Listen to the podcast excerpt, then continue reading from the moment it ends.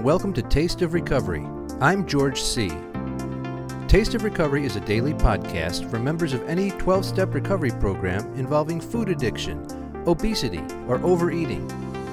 For most of us, recovery comes one day at a time.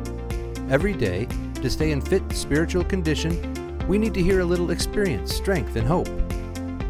I hope Taste of Recovery helps you stay motivated to eat healthy, to lose weight, and to keep it off permanently, starting today.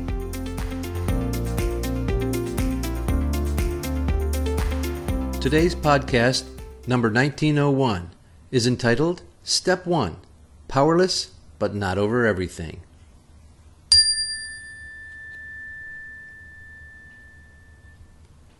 My name is George C.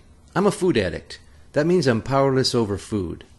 Some people say I'm powerless over everything, but I'm not so sure.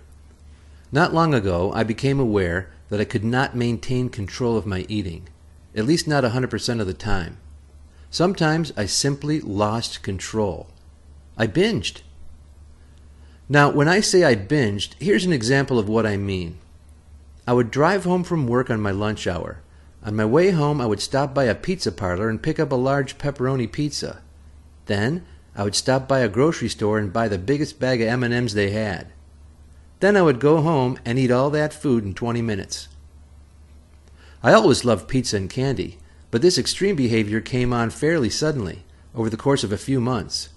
Toward the end, it was happening daily, and it scared me.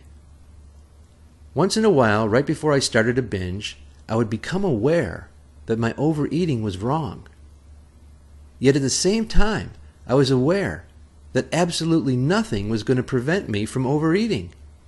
I couldn't stop myself. My logical mind knew overeating was bad, but my addictive mind craved the food so much it was irresistible. It felt odd to be aware of both mindsets at the same time and be helpless to do anything to stop the binge. A long time ago, I could resist overeating 100% of the time using willpower alone. I could promise myself in the morning I would eat healthy or not eat at all, and live up to the promise all throughout the day, 100% of the time. Oh, it was definitely a struggle, but I could do it. But usually, right after I exerted all that willpower, I binged again over time, I gradually lost more and more control. Eventually, I couldn't even maintain my resolve past mid breakfast. Some days it did feel like I was powerless over everything. But really, it only seemed like I was powerless over everything because food was my everything. I guess I never realized how my life revolved around food. I never made the connection between my eating and my troubles. I felt bad about my troubles, and I ate to feel better. But I started piling on the weight. I became socially awkward and medically sick. Eventually, eating became both the cause of and the solution to my worst trouble, obesity. It was a perfect vicious cycle. Eating to feel better about being fat. Becoming aware of this vicious cycle was my start on step one. Step one suggests that I admit I'm powerless over my addiction. It does not suggest that I admit I am powerless over everything. When I think about it, if I were powerless over everything, what would be the point of doing anything, let alone the steps? Now, certainly I'm not powerless over everything, I'm powerless over many things, above all my cravings, my addiction to food. But I can go to meetings. I can call fellow overeaters. And I can do the steps. I'm not powerless over those things. At this point, I don't just want to lose weight temporarily. If I don't find a permanent lifetime solution, I know I'll just gain the weight back again later. So I don't want another diet. I don't want another exercise program. I don't want another self help book. And I definitely don't want surgery. These are all short term solutions to a long term problem.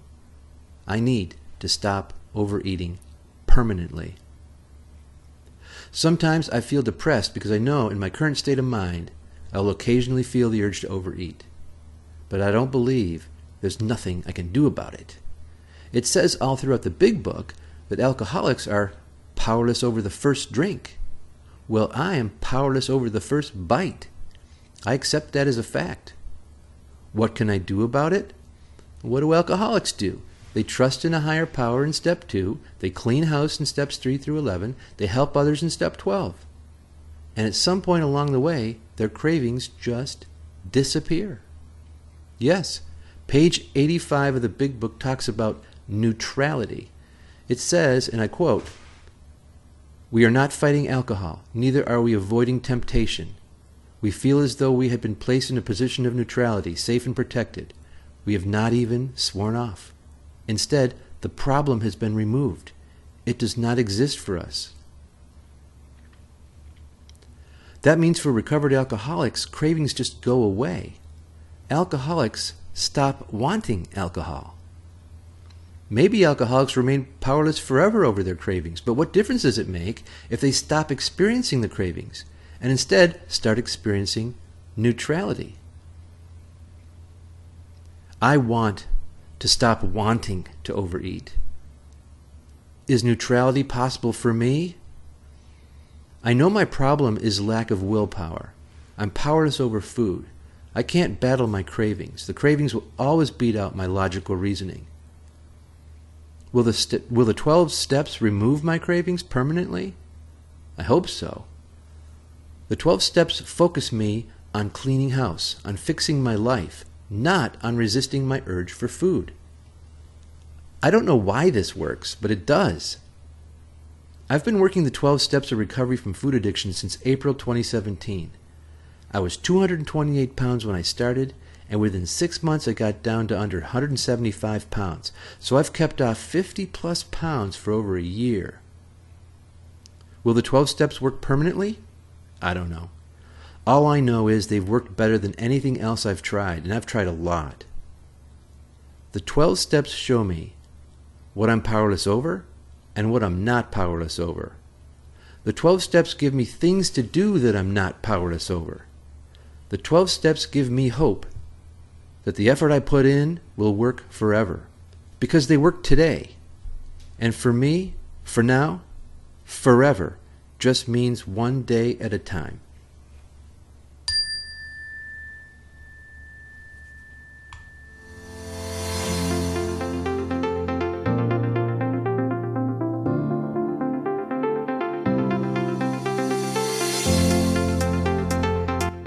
I hope you enjoyed today's Taste of Recovery. The theme song of this non commercial podcast is Teamwork by Scott Holmes. To suggest another topic for this program or to contribute your own experience, strength, and hope, send me an email at saginawgeorge at gmail.com or click on the Taste of Recovery link at foodaholics.net. Taste of Recovery. Oh, how sweet it is.